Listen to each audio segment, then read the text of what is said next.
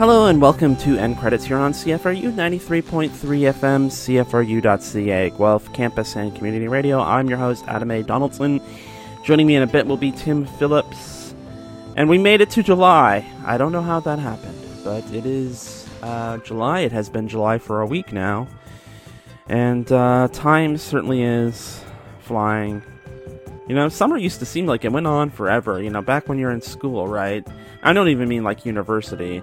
I just mean like, you know, uh, elementary school, high school. It just seemed like this it, uh, just long period where there was nothing to do and at some point that stops being real and, and time just moves so quickly. And so here we are again at episode 200 and something of End Credits.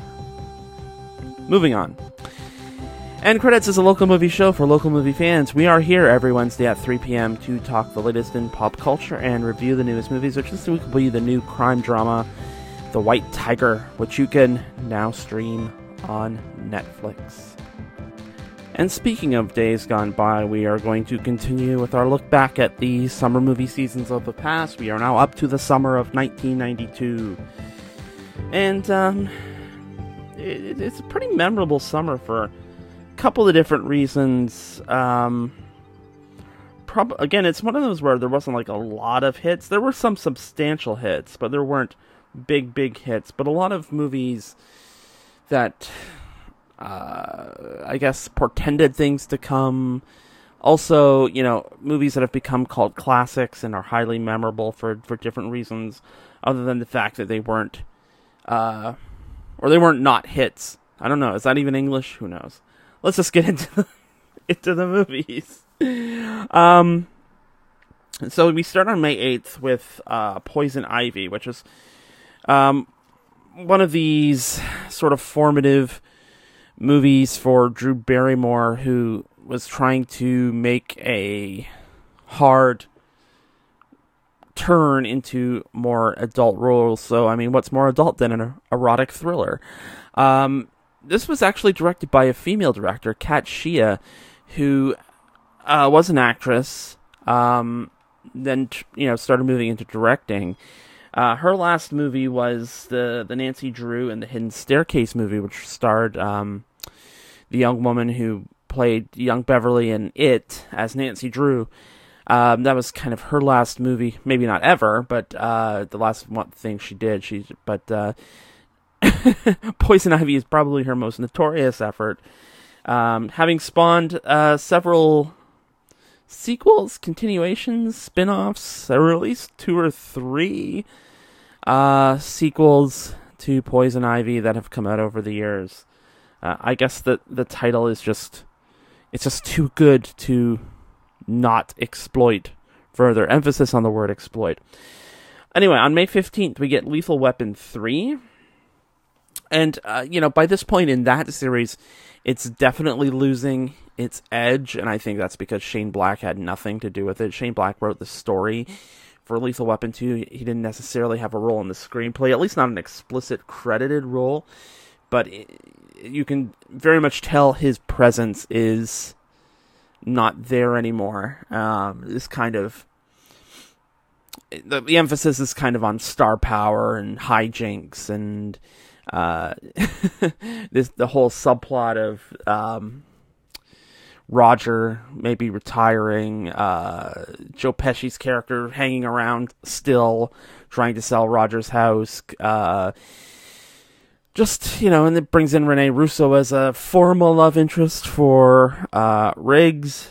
Um, it just it it's it's trying. It's tr- it smacks of effort and it mostly succeeds. But um, but we'll have to talk about real high level effort stuff when by the time we get to Lethal Weapon four. Uh, on May 22nd, we get Alien 3, which, if you don't know, the backstory for Alien 3 is very much worth reading. Just the, the sheer time, effort, and energy, plus numerous directors and creatives who who came and went on this project over its six year journey to the big screen. It is remarkable. I mean, you're talking about people like Vincent Ward and William Gibson, and it just all of it, all of these ideas are kind of like thrown into a blender, and voila, you get Alien Three, and it the, the responsibility for its failures or creative misfires kind of falls exclusively on David Fincher and uh, David Fincher, and and that is kind of really unfair to him. I mean, there are some good ideas in it. There are some really good actors in it, like Charles Dance and Charles S. Dutton, um, and at least it has the audacity to sort of kill Ripley at the end, uh, as if to say, like, you know, we tried to make three. We should never, ever, ever try to make four. Of course, they did make a four. And then they made Alien versus Predator and a sequel to that. And then they Ridley Scott came back to make Prometheus and Alien Covenant. So um, this was not the end of the Alien story. On that same weekend, you also get Encino Man, which um, executives really hope to be able to capitalize on. Pauly Shore was sort of one of the early adapters to MTV, moving away from music videos to kind of more reality t- and personality TV show fare. So, uh, and the executives that made Encino Man really thought that uh, Pauly Shore was going to translate to a broader audience. Did not really turn out to be the case. Although you do get um, Brendan Fraser as a caveman, skateboarding caveman, out of Encino Man, and uh, you know through through Sean Astin some work, which we always appreciate. Um, also on that same weekend, you get Far and Away, which is another Tom Cruise Nicole Kidman attempt to show that working together can be, you know, lucrative and good for the marriage. Um, almost like um, like they would in Eyes Wide Shut later. Um, they met on the set of Days of Thunder in 1990, but it, it's also this sprawling adventure kind of epic Ron Howard movie uh, that forces Tom Cruise to try and do an Irish accent for most of it, and there are just certain actors who are not accent actors, shall we say, and Tom Cruise is definitely one of them. Uh, so on May 29th, we get Sister Act, uh, which is prime Whoopi Goldberg era star power, and it, it is. I mean, she's on the View now, and I assume she enjoys herself. Otherwise, why would she stay? But uh, you know, Whoopi Goldberg was a verifiable Hollywood star for a time, and and this is right in that world, this tale of a a lounge singer who hides out in a convent and um, teaches the nuns the value of soul and Motown. Uh, mostly white nuns, I should add, naturally. On June 5th, we get Patriot Games, which is Harrison Ford's first crack at the Jack Ryan character and uh, Philip Noyce's first crack also at this franchise, this Tom Clancy franchise that every now and then we seem to try and make a thing, instead of just enjoying them for like the basic dad movies that they are. This is like almost the prototypical dad movie with uh, Jack Ryan fighting the NR, the not the NRA, although that would be interesting. Probably not fitting in with Tom Clancy's conservative ideals though. Uh, but Patriot Games, it's uh, Jack Ryan facing off against the IRA and it would not be Harrison Ford's last dance with the IRA. There's a movie called The Devil's Own that came out, I think, in 98, 99, which starred uh, Ford as a New York cop and Brad Pitt as uh, an IRA assassin. And uh, it's a thing, it's something that happened. Anyway. On June 12th, we get The House Sitter, which is actually a pretty decent little romantic comedy directed by Frank Oz um, who's very good at these sort of like low stakes character comedies. Um, it stars Steve Martin and Goldie Hawn. Uh, a little bit of slapstick, a little bit of fun, a little bit of misdirection, uh, some twisty. It's it's it's it's a lot of fun because um, Steve Martin gets to play uptight and Goldie Hawn gets to play free spirit, so they're playing to their strengths, and uh, they make something that's a lot of fun together. On June nineteenth, we get the penultimate. I don't know what that penultimate or ultimate ultimate sequel. I don't know. Uh, we get Batman Returns, which was sold on absolutely everything you could slap a logo on, from McDonald's toys to t-shirts to suspenders, what have you. It was expected to be even huger than the first Batman movie. It was not, and because you know Warner Brothers did something that a studio absolutely would not let anyone do with a highly valuable piece of IP, even not so valuable IP, which is just let the director indulge all of his instincts, um, good and terrible, in in making this. Like Batman Returns looks like nothing else, like no other comic book movie. It it it has this flavor that will never ever be replicated or duplicated on a Batman movie. No one will ever allow anything like this to exist. Um, which is also why it's like so doubly disappointing that um, Burton's Superman Returns never happened because you know we would never get a a uh, uh, like a Superman movie like that weird right now. Just like crazy Tim Burton goth tendencies with Nick Cage, long black hair. It's it's it's it's incredibly disappointing. It's just why I'm kind of stumbling over this point and trying to trying to take off for the next movie. But it's just I can't stress this enough. There will never be another comic movie as just like out and out weird and auteuristic as Batman Returns. I mean, unless comic movies take like a violent nosedive in terms of box office, um, they're all going to be kind of these bland looking, similar looking things, which is a shame. On July 1st, we get A League of Their Own, which, you know, makes good use of a really great cast. Um, it's you know Madonna is really great in it. That that kind of was a role that really suited her. You know, you get Geena Davis leading the team. Um, she's very very strong in these parts. You have Lori Petty as as her little sister. Uh, Tom Hanks as this coach who's uh, well, rough around the edges doesn't really do him justice, but Tom Hanks is so funny in this. It, it, it's it's a reminder of his very generous comedic talents. He is America's dad now, which is a role he wears very very well. But he um, he's just so great in in A League of Their Own as kind of a louse. Um, I'm gonna run through some of these really quick. So Universal Soldier, uh, Van Damme versus Lundgren, uh, Perfection, Cool World.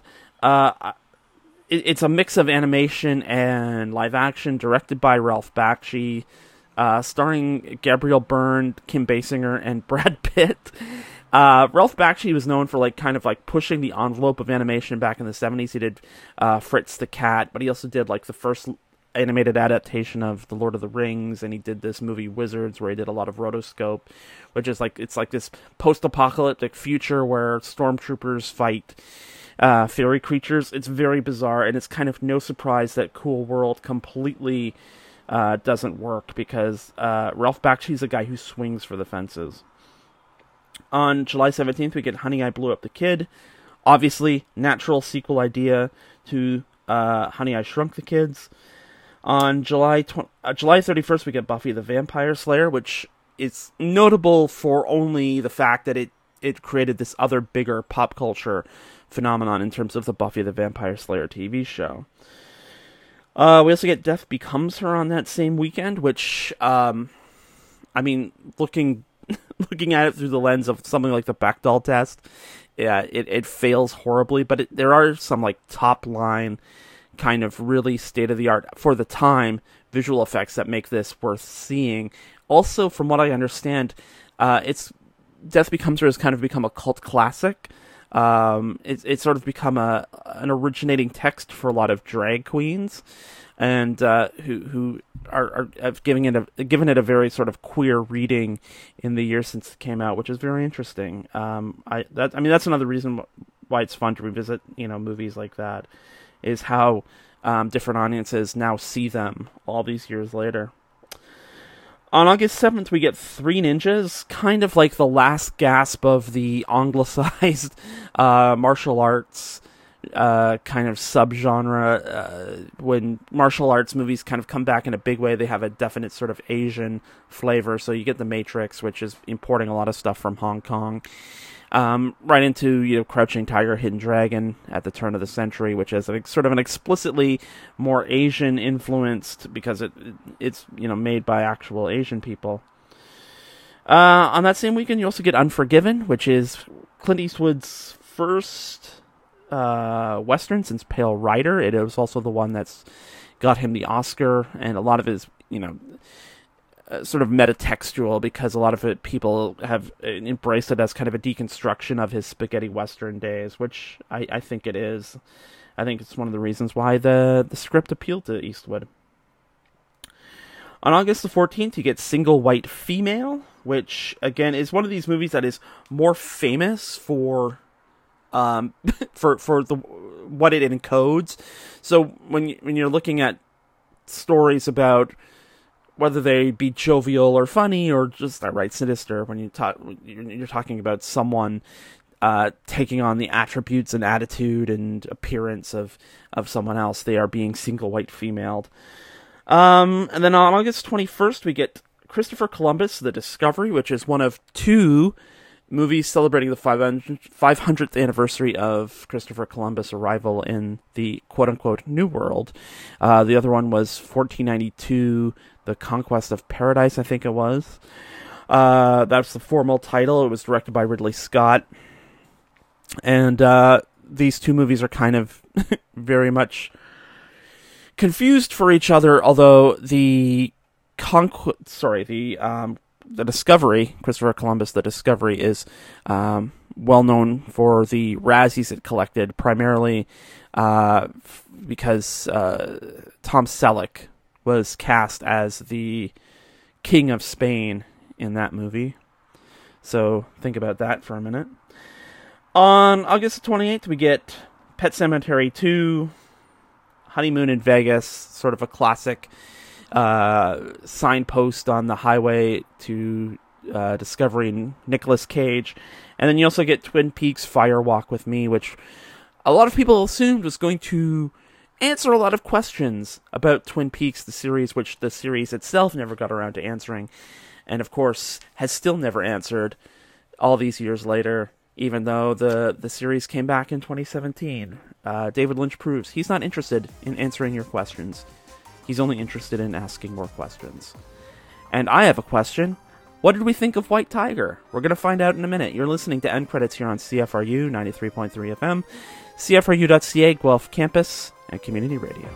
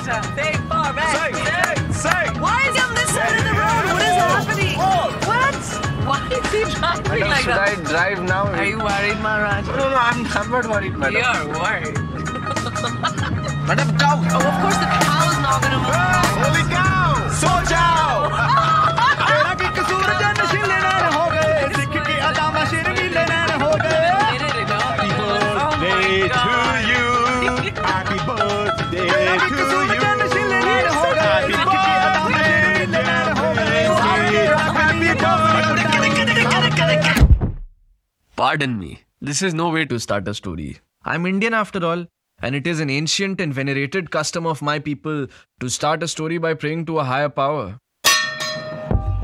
And that was a clip from The White Tiger. It is the new film from Ramin Bahrani, and it stars Adarsh Gaurav, Rajkumar Rao, Priyanka Chopra Jonas, Mahesh Manjrekar, Vijay Maurya, and Kamlesh Gill. All right, so I'm now being joined on the line by Tim Phillips. Tim, how are you today? Doing well, Adam. Summertime's here. Feels mm-hmm. good. I noticed yeah. summer's here. Yeah. Yeah, it's nice. Nice to get out, enjoy the weather. I'm yeah. double vax now, so I'm happy about that. living ma- living mask free outdoors and yeah, yeah, just frolicking. Yeah, frolicking in the open air. It's pretty pretty nice. How about yourself? Well, frolicking in the open air yesterday got me a uh, pretty nasty sunburn, so uh, there's that. Um, otherwise, uh, otherwise wear sunscreen, kids, and uh, uh, and a hat. Um, I, although I, I was wearing a hat, and I still got like partially. I got a little burn on my, the back of my neck, but I, I wasn't wearing a wide brimmed hat. I was just wearing one of my regular um, one one sided. I don't I don't know. I love hats, but I don't know hat names. Uh, but it's like a one sided brim hat, so that's what I'm gonna call it. Okay. Anyway, speaking of heat and humidity, we're gonna go to India and talk about white tiger. And Tim, you uh, were interested in taking the white tiger experience. So, what drew you to white tiger? Uh, yeah, what drew me Adam, is I saw it saw it on Netflix, and uh, I think I'd seen it on there here and there for a while, and I was actually surprised that it's been been streaming uh, since January, um, and it uh, has the movie's received critical. It's been critically acclaimed, based mm-hmm. on a Man Booker Prize winning novel. So I figured this will be some quality entertainment to watch. Um, did not really know anything about the plot going in, which is always good. And uh, yeah, so I decided to pick this one, trying to go with uh, trying to go with some quality, trying to get, watch something that uh, I thought might uh, have some depth to it. And then I'll pick a silly comedy next week, hopefully, or something. But yeah, but it was nice to watch something that I thought would be a good, uh, good, solid movie, and it turned out it's it's I, I really enjoyed it. I thought it was really well done. Yeah, no, it was. Um, I'm not sure how serious it is. Um, I, I, I don't know the the original book, but um, there's some serious kind of. It's not as like over the top and campy as Scarface, but I did get a lot of Scarface vibes from it. This like uh like Goodfellas vibes. Like it, it wasn't quite like um from as far back as I can remember, I always wanted to be a gangster, but um, it, really is a story about um, this kid who had such great ambitions, um, and and you know those ambitions were sort of reflected by the adults in his life, but then he he he enters this system in India, uh, this system of servitude that that people of the lower castes sort of live in, and he kind of gets sucked into that. But always in the back of his mind is um, trying to escape and trying to climb the ladder, and uh, so the, so there's a kind of universal universality uh, to to that um, that kind of speaks to not just um, Indian audiences, but um, you know, white audiences, white Western audiences too. Um, we don't have a caste system well, we don't have an explicitly caste system here in yeah. North America, but um, I think, you know, I don't know if it was intentional or not to sort of view this through the lens as uh, as we would at like any number of crime movies, but it, it, that is kind of how the message is received. You can, so you kind of see that those Scarface vibes, Goodfella vibes, even though you know, spoiler alert, he he climbs the ladder yeah. and does crimes uh, so he can be a, a good business owner and treat his employees fairly and nicely so um, kind of a kind of a bizarre two-way message there but uh, still interesting just the same yeah and uh, i don't know if i got the gangster movie vibe as much as you did but now that you mention it it does there is a lot of like in a Goodfella sense, looking back, okay, this is this is who I am now, and this is this is what I went through, and I'm going to tell you the story about it. And there is like a lot of dark comedy throughout, mm-hmm. and uh, it is it is interesting because you see him when he's narrating at the start. Uh, Balram, who's the lead, the lead mm-hmm. character, he's narrating about how he got to the top, I'm going to tell you the story of how this happened. And you see that for a bit, and then it goes to him, you know, his sort of journey, his story through uh, the servitude, like you're saying, how he's from a really poor f- family from a rural village, how he's, uh, you know, he, in school, he's he's praised as being you know a scholar and he's going to be able to go on to universities but his family doesn't have the money. They have to pay off shady um, a shady landlord which you know that that's sort of a gangster sort of trope. Like you can see that from like godfather movies and stuff. They have to pay off this landlord so he has to go to work instead of to school.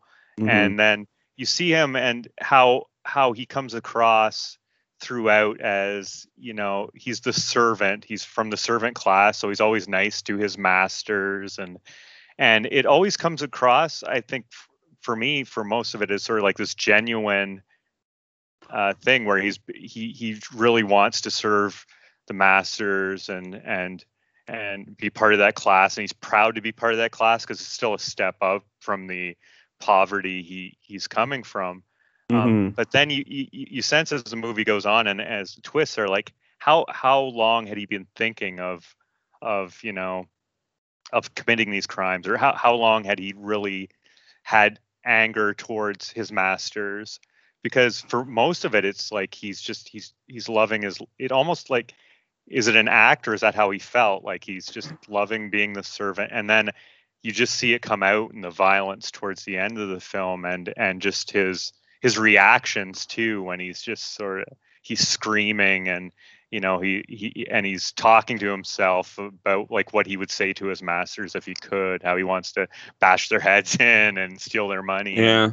and uh it's like did did all the circumstances leading up to that drive him to that or was there already an element of that within that character um because it, it's it almost the way it unfolds to me it's almost like it's all the everything that happens to him gets him to this stage of just Mm-hmm. and, and like and that's sort of what you'll see in gangster movies like they're they might start it off and they learn the ropes and and then and then they're they're nice people but then so much happens to them that they just get hardened and then at the end they just don't don't care anymore. I'm just going to do this for me.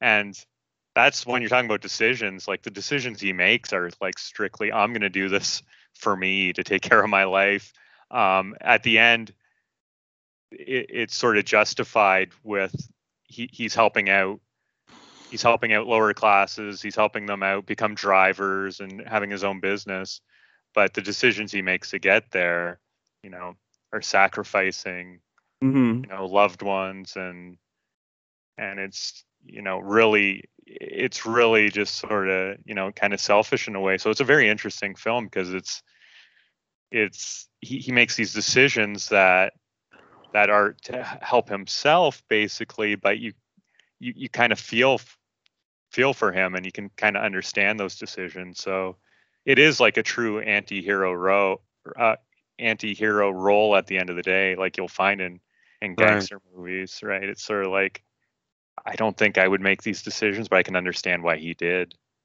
right? Well it's it's phrased as like well the way he phrases it um uh, Balram he he he rephrase you know that you either you know wait for somebody to you know give you an opportunity or you like a good entrepreneur you take an opportunity when you see it. And you know it, it's kind of crystallized in that one scene where he's i think it's his uncle who who runs this i guess like boarding house where all the drivers stay. And you know he's talking to his uncles like you know what happens you know at the end of this? Like when when i you know am old and you know i've i've worked all these years and and his uncle's like oh well you know if you're lucky you put aside a little money and you can you know go buy a shack and live in the shack for your rest of your life. And he's like okay so that's like that's my reward for like all this year all these years of really hard work and the, the interesting part is that there's always this push pull um where you know someone in the family you know treats him nice um but it's you know it's the iron fist and the velvet glove where you know when it, they might give him Yeah. a treat but uh then they are also trying to manipulate him into you know doing crimes or um you know being a just just just any Yeah. excuse to treat him like garbage because he is part of the lower caste and uh yeah it, it, it is just there there is this push pull and what's interesting too is that the way he's phrasing it in the voiceover, and as he's like sort of reaching the decision that he's going to take, um, take the money and uh, you know screw over Ashok, uh, the the guy he's been the chauffeur for. hmm It's phrased as this like, it's not just like a a personal decision that he's making. It's like this decision that is that has these like supernatural effects. Like he's violating the natural order of things. Like he goes to the train station and the pigeons are you know are are disturbed. Like you know they're kind of rustling. Like there's some there's something happening in the natural order that they they're reacting to. And that was Yeah. uh, uh, it, it, it could have been very over the top like i am just breaking my chains. I am breaking the natural order. To, to hell with this servitude stuff. I am going i'm going for it. But there the, the way it was like sort of built up for like the first hour and and hour and a half it's just like where he's like trying to convince himself that you know th- this career of servitude is something um noble and uh worthy to aspire to but now he's now he's embracing the white tiger and the white tiger is coming and everyone can sense it it's it's it, it could have been Yeah. over the top but it's played so it's it's played just right where you can actually kind of get that you can actually feel a bit of that electricity For sure. Yeah, it's uh yeah, because you and, and you sympathize with him more because he's trying to make the most out of his circumstances. He's you know, it's not like it's not like he was a a criminal from birth or something or you know, he's he's you know, he he's just a really greedy person. It's like he just wants to he wants he he's a very intelligent person who's kind of stuck in this cage, you know, and uh and there's like metaphors like you're mentioning, they're talking about like the chicken coop, you know. Um they say he's saying that the state of servitude in the caste system is when you're in the the serving class there, you're it's like you're in the chicken coop waiting for slaughter and you're not and you're just standing there, Mm-hmm. you know, just waiting for it to happen. And you don't, don't doesn't understand why because you could just escape if you wanted to. And he he sees the ways and once he sees that opportunity he ends up taking it. But throughout he's like it's like you're a voluntary you know prisoner is what he's thinking you know it's like something if you really had had the took the effort and were out of that mindset that it's all you know that you're going against the order Mhm. then you could could do something. Um, and I think it was interesting too in the the film because you know we tend to categorize films. So then watching this, you think of like Slumdog Millionaire, and you think, okay, Mhm. that's that's the most famous example of, of this type of story, right? And it's it was interesting in the White Tiger. They say, uh, I think at one point said. Uh, you're, you're not going to end up on a quiz show and win a million rupees, right? You know? yeah yeah yeah You're not. Yeah, you, you, they even reference it. They're just sort of like, you know, there's fairy tales and then there's the truth, what's really happening, and w- how you can get out of your situation. And it took a lot of hard choices by him, and you'd say, Im- some might say immoral choices to get out of that situation. But right you know, when your back's against the wall, you do things, and that's yeah, that's where that that gangster. Uh, analogy you're coming up with makes a lot of sense because in in those movies there's their backs against the wall you know people say okay these are immoral acts they're doing this is these they shouldn't be committing these crimes but you do it because you need to you need to get somewhere and when your back's against the wall and that's that's how he felt in in this film. So you can you can understand you know you can understand his actions even though they're really really hard actions you think like could i turn my back on my entire family? Could i do this or that? You know could i Mhm. kill somebody? And and and that's the choices he's confronted with um it, it's kind of interesting that the, the speaking of his family that the the choice kind of seems cemented when his his nephew shows up. And um his grandmother has sent his nephew to like oh she sent me so that you know you can teach me how to be a chauffeur too and then i can grow up and you know be like you and and because the, the perception is like he's a chauffeur in the big city um so automatically his life is better than like subsisting on this like rural area where you know everyone's sort of living off this like little tea stand. And uh in, in that moment there's there's a moment where the nephew um says something and Balram uh sort of slaps him and there, there's a moment where you can sort of see him realizing like oh god i'm part of it. Yeah. and, and it, it kind of like cements in him that moment that idea like if i don't do something now uh this life is going to be the nephew's life. And i i've kind of got to that like the time is now to sort of make a change. And yeah i, I also added to like the, the the gangster thing I'm I'm I'm sort of like walking back my own ideas uh, about that because I mean, at, almost everybody in this film is horrible in some way. Like the family he's working for are bribing government officials so that they don't have to pay extra taxes. Like that's Mhm. part of his job. Is he's like driving Ashok to the the government offices you know once a week to drop off the bribes Yeah.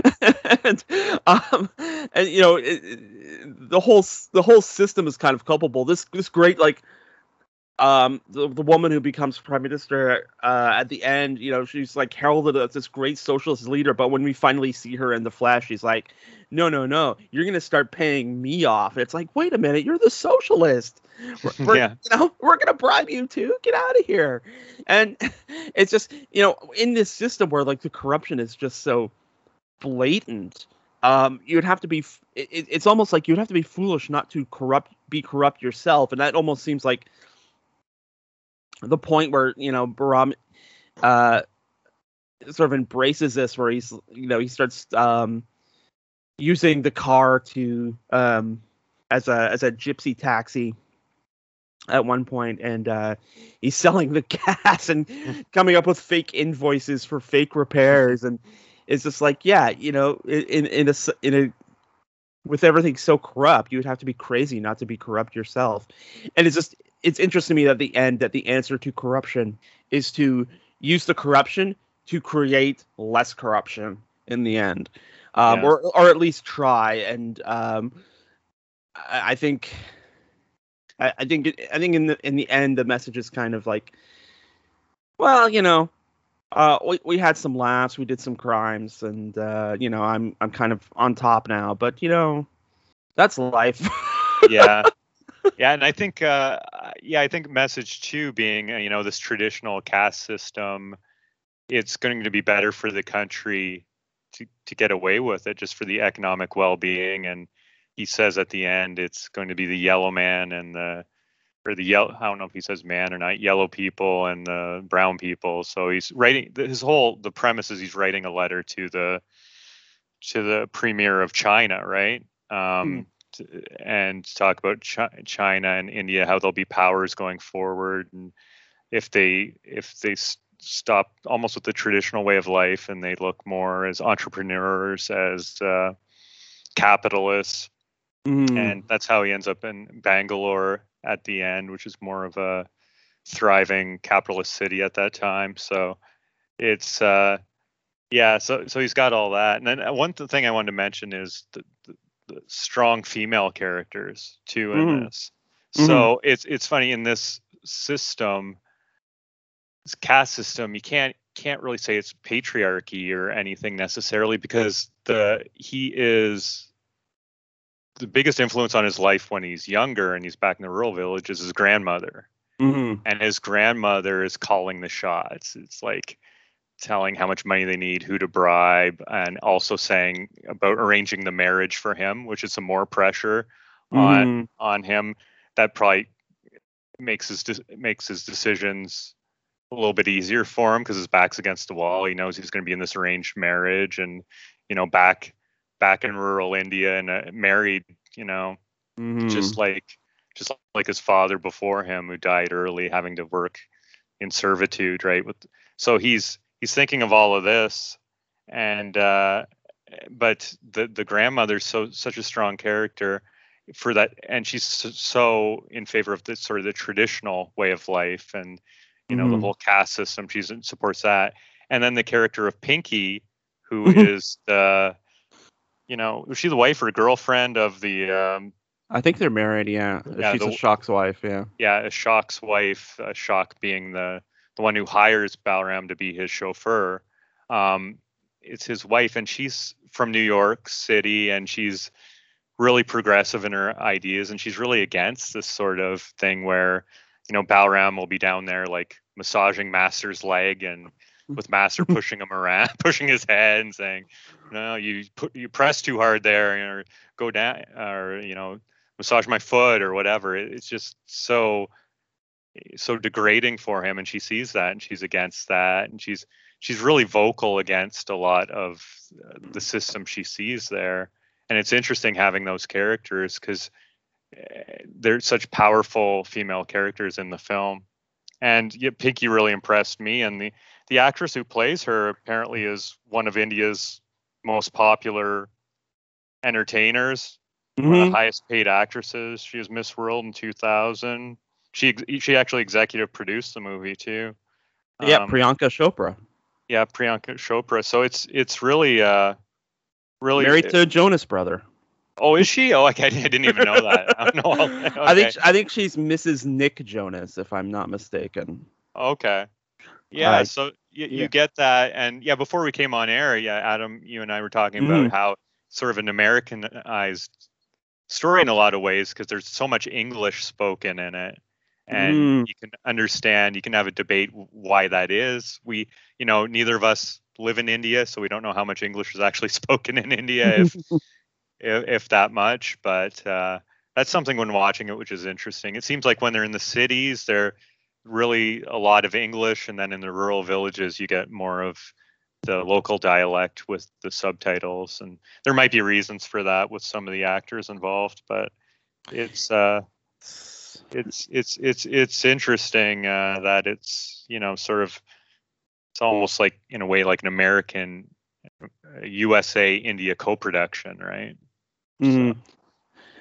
I think we should just stop for a minute to like reflect on the oddness of like the the Jonas, like the uh, the the Jonas clan because uh, like one of I know one of them is and I think it is Nick Jonas that's married to Priyanka Chopra, but there's another Jonas brother who's like married to uh, Sophie Turner uh, from Game of Thrones. So it's like this like New Jersey singing family with tendrils in India and England. It's it's it's kind of like it's kind of like they're an old fashioned caste system in a way. It's you know.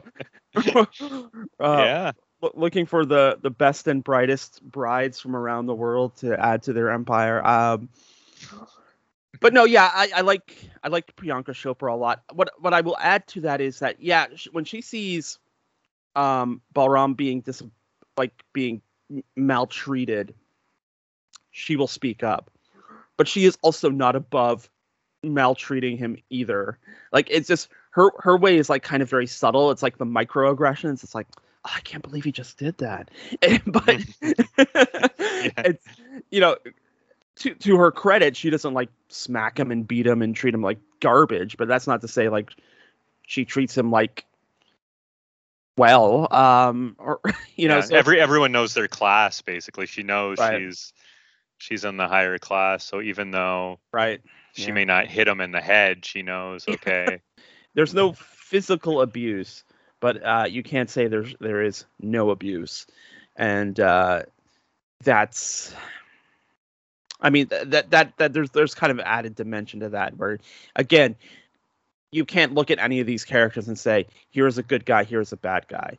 Uh, I mean maybe some members of the family like the mongoose who's just like unre- un, unre- unrepentantly, um, you know, kind of gray in his his worldview. But um, yeah, and I, I do like I, I did like again coming back to sort of the theme of like feeling inspired by gangster movies, and it, it might be because I I the, the the trailer for the Many Saints of Newark came out this week, but I was getting like a strong like Livia Soprano vibe from the granny, um, just like sh- she thinks he's an idiot.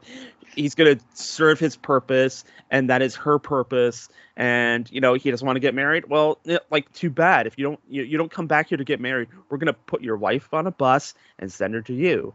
And Yeah. it's just you're gonna do what I tell you, and that's that. You're too stupid to not do what I tell you, even though he's clearly, um, he's clearly a, a bright uh, guy with, um, you know, as it turned Yeah. out in the end, he could be a, be an excessive uh, success of his own, and I think that is like, it's one of the most.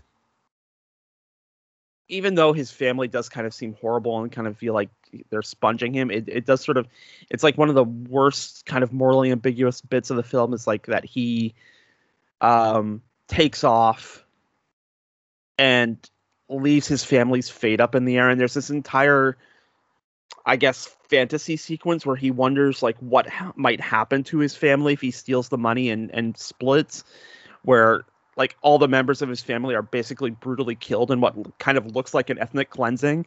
Mm-hmm. It, it's it's just like that's i mean even as horrible as these people might seem like do they deserve that? And was that the i mean no matter what balram does with the money how well he treats his employees was it like worth just like i, I guess apparently wiping out his village which Yeah.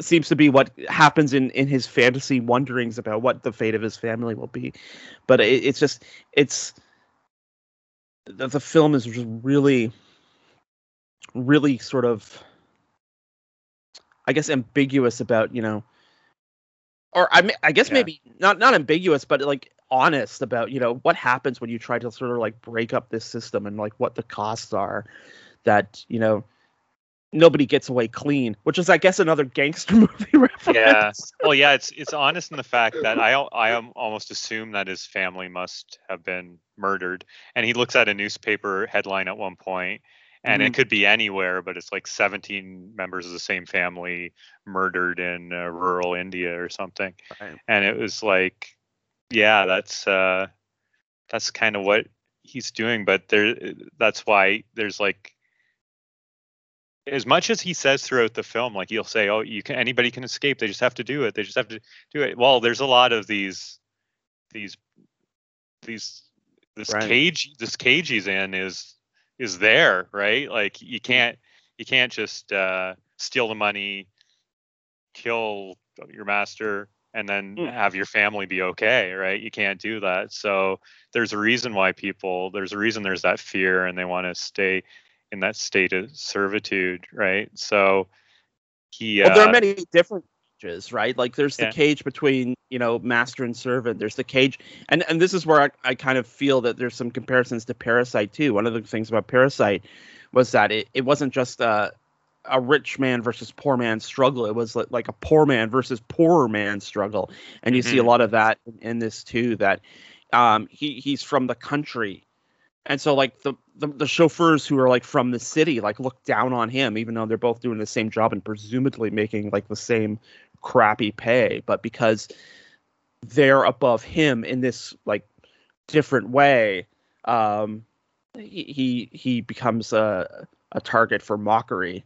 And so there's like these systems even amongst the lower classes that keep themselves separate. Then I'll probably also keep them oppressed as well because they're fighting each other instead of fighting the system. yeah and it's it's wild how that happens around the world i think you know when you look at like canada we're maybe one of the few countries in the world that doesn't truly you know we've got e- economic disparity big time but hmm. as far as like sort of that caste system it makes me think of even other countries where it's like yeah like you're saying they could, people could be working the same job or somebody could be working a better job than somebody but they have a different accent so they're from Mhm. a different lower class you know it's just sort of it, it's interesting you, you mentioned that yeah it's like and, and when when when Balaram goes back to his village he's like the big shot because he's wearing dress clothes and stuff even though he's still a servant he's a servant you know he's a And he's dri- driving a car. driver yeah he's a yeah he's driving a car yeah it's like great wow he's got a car he's he's dressed nicely even though he's totally a servant to, so to our eyes in north america it might be like wow he's he's you Mhm. see him he's a ser- servant he's a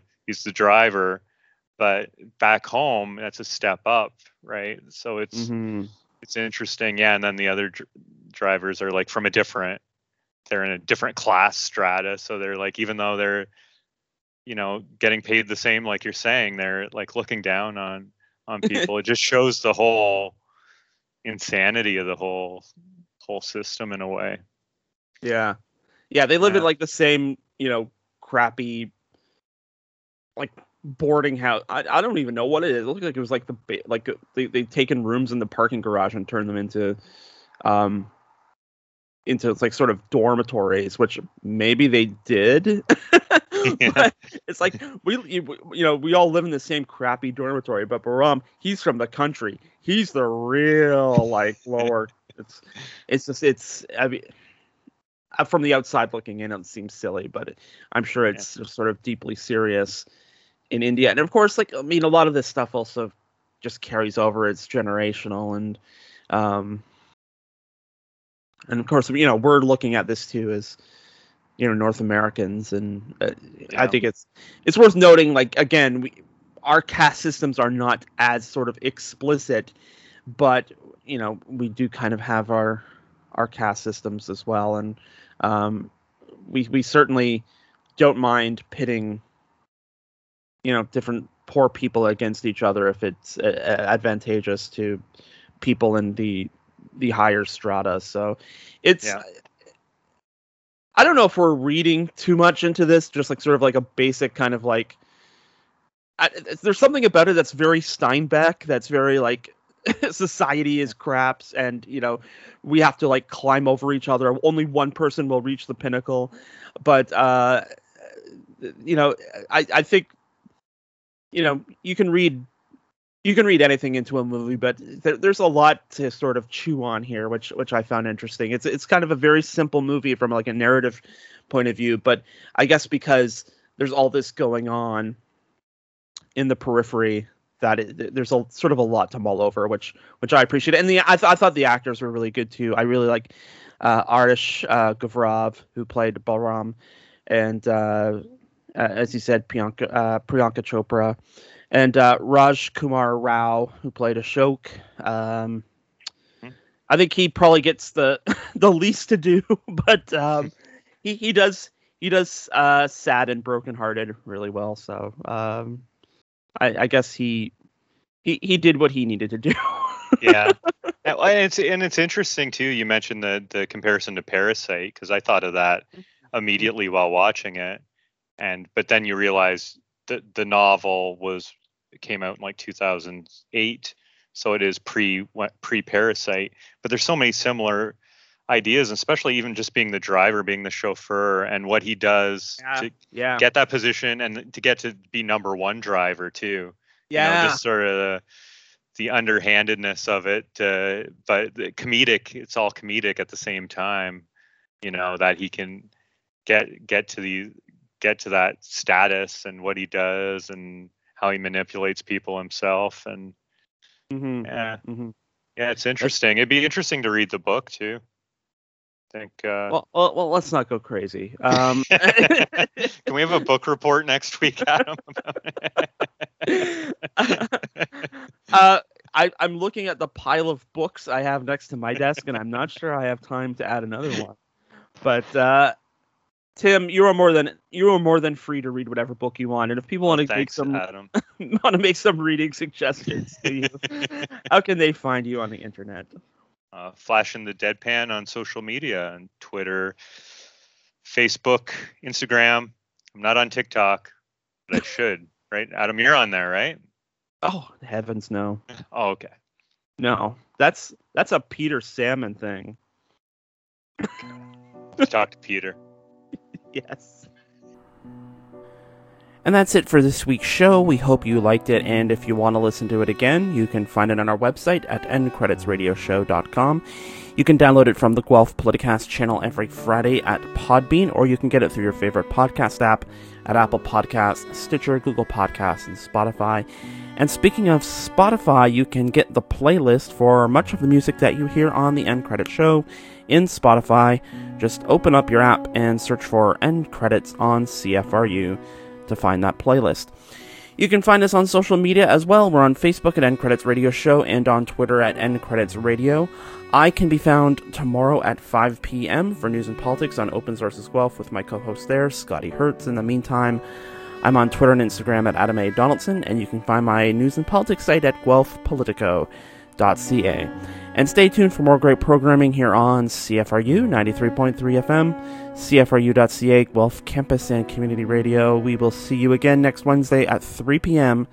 for another edition of End Credits, and we will see you then.